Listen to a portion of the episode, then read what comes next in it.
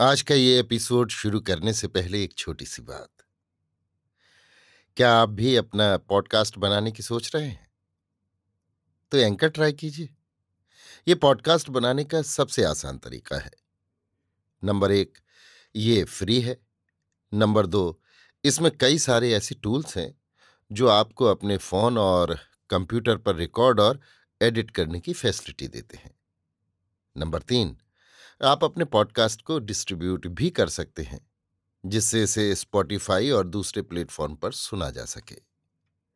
तो डाउनलोड कीजिए free anchor app या विज़िट कीजिए एंकर डॉट एफ़ पर अपना पॉडकास्ट स्टार्ट करने के लिए।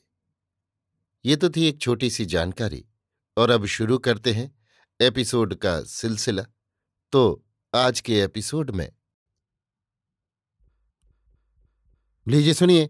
आचार्य चतुर्सेन शास्त्री के लिखे उपन्यास, वयम रक्षा महा का भाग सौ, रणभेरी, मेरी यानी समीर गोस्वामी की आवाज़ में।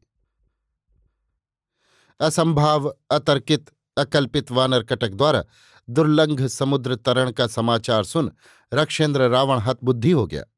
उसने अपने शुक सारण नामक दो मंत्रियों को बुलाकर आज्ञा दी कि वे शत्रु सैन्य में जाकर राम का बलाबल देखें। दोनों मंत्री वानर का वेश धारण करके शिविर में प्रविष्ट हुए, परंतु वे चैतन्य मूर्ति विभीषण से नहीं छिप सके। उसने उन्हें पहचान कर बंदी बना लिया और राम के सम्मुख उपस्थित किया। राम के सम्मुख आ उन्होंने जीवन से निराश हो, भयभीत स्वर में कृतांजलि होकर कहा, महाराज, हम दोनों रक्षेंद्र महीपति के अनुगत सचिव हैं। रक्षेंद्र की आज्ञा से आपका बलाबल देखने आए थे। सत्य बात हमने निवेदन कर दी। राम ने किंचित हंसकर कहा तो यदि तुमने हमारा संपूर्ण बल देख लिया है और तुम्हारा अभिप्राय पूरा हो गया है तो तुम जा सकते हो। पर यदि कुछ देखने को रह गया हो तो रक्षेंद्र विभीषण तुम्हें सब कुछ दिखा देगा।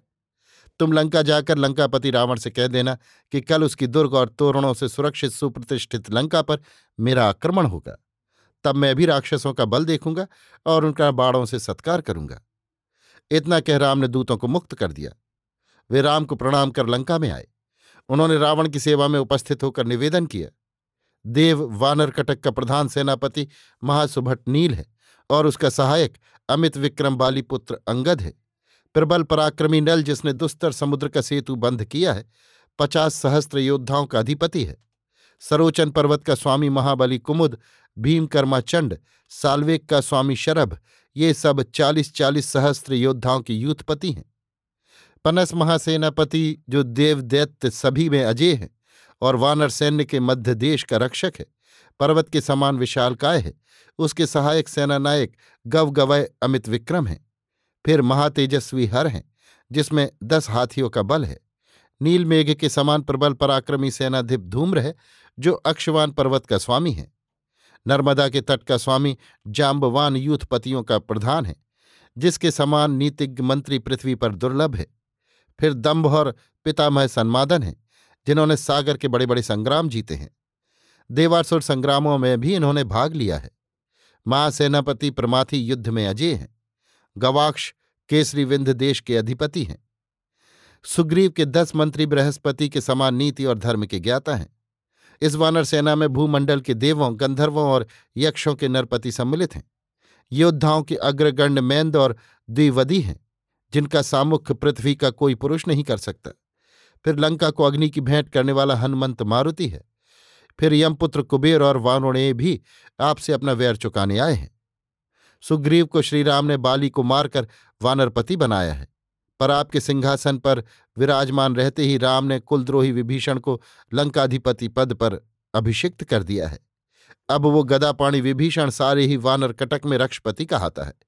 इन सब अमित बल पराक्रमशील यूथपतियों यूथपों और सेनापतियों तथा असंख्य योद्धाओं के अतिरिक्त दिव्यास्त्रों के प्रयोक्ता राघवेंद्र हैं, जिनके जैसा हस्त लाघव, अस्त्र सिद्धि और रणधैर्य पृथ्वी पर दूसरे नरपुंगव का नहीं है।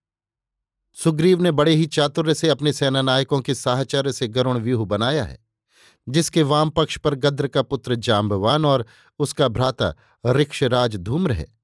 महावीर सुषेण और चंद्रपुत्र दधिमुख दक्षिण पथ पर हैं। मैंद और द्विविद पृष्ठरक्षक हैं। गज गवाक्ष गवय शरभ और गंधमादन ये पाँच यमपुत्र चंचुभाग में अवस्थित हैं। उदर स्थली में सुग्रीव और विभीषण सहित हनुमंत रक्षित महातेज राम हैं। इस प्रकार राम समुद्र के दक्षिण तीर पर पड़ाव डालकर अवस्थित हैं। शुक सारण के सारगर्भित वचन सुनकर रावण ने गरज कर कहा, को ही नाम सपन्न।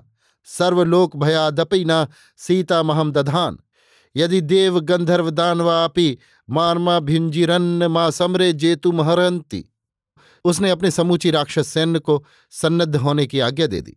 समस्त मंत्री और सेनापतियों को सभा भवन में बुला भेजा। लंका के प्रत्येक दुर्ग कोट कंगूरों पर रखे धौसे बज उठे। सहस्त्र तुड़ीर गगनभेदी निनाद करने लगे। भयानक भेरी नाद से गगनमंडल थर्रा उठा। हाथी सजने लगे, घोड़ों पर कवच और वज्र चढ़ाए जाने लगे।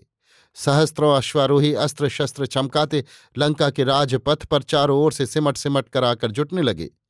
सारे ही राजपथ सैनिकों से भर गए। लंका में भीति, व्याकुलता और आशंका व्याप गई। चारों ओर उस वानर की चर्चा होने लगी जिसने लंका जलाई है। अब तो अनगिनत वानरों की सेना आई है, अब क्या होगा? लंका के सब रास रंग, पानगोष्ठी, कारोबार, व्यापार बंद हो गए। धनपति अपने धनरत्न भूमि में छिपाने लगे। कुलवधुएँ अपने प्रिय पतियों को युद्ध का बाना सजा रणस्थली में जाता देख पछाड़ खाकर गिर पड़ी। माताओं ने पुत्रों को खड्गहस्त युद्ध में जाते देख अश्रु विमोचन किया। सभी कहने लगे, कैसी ये दुर्भागी सीता है, जो संपूर्ण लंका के प्राणों का संकट बनी है। कैसी इस महामति महिदेव की दुर्मति हुई है कि इसने असंख्य देवांगना सुंदरियों के रहते इस स्त्री के लिए सारी ही राक्षस जाति पर संकट और मृत्यु की छाया ला दी है। इसी समय वानरी सैन्य में भी रणभेरी बज उठी। हज़ारों शंखों, दुंदुभियों तथा भेरियों के भीषण रव से लंका हिल उठी। रक्षपति जगज्जय रावण किसी भय से क्षण भर को अवसन्न हो गया। अभी आप सुन रहे थे आचार्य चतुर्सेन शास्त्री के लिखे उपन्यास वयम रक्षा मह का, भाग सौ, रणभेरी, मेरी यानी समीर गोस्वामी की आवाज़ में।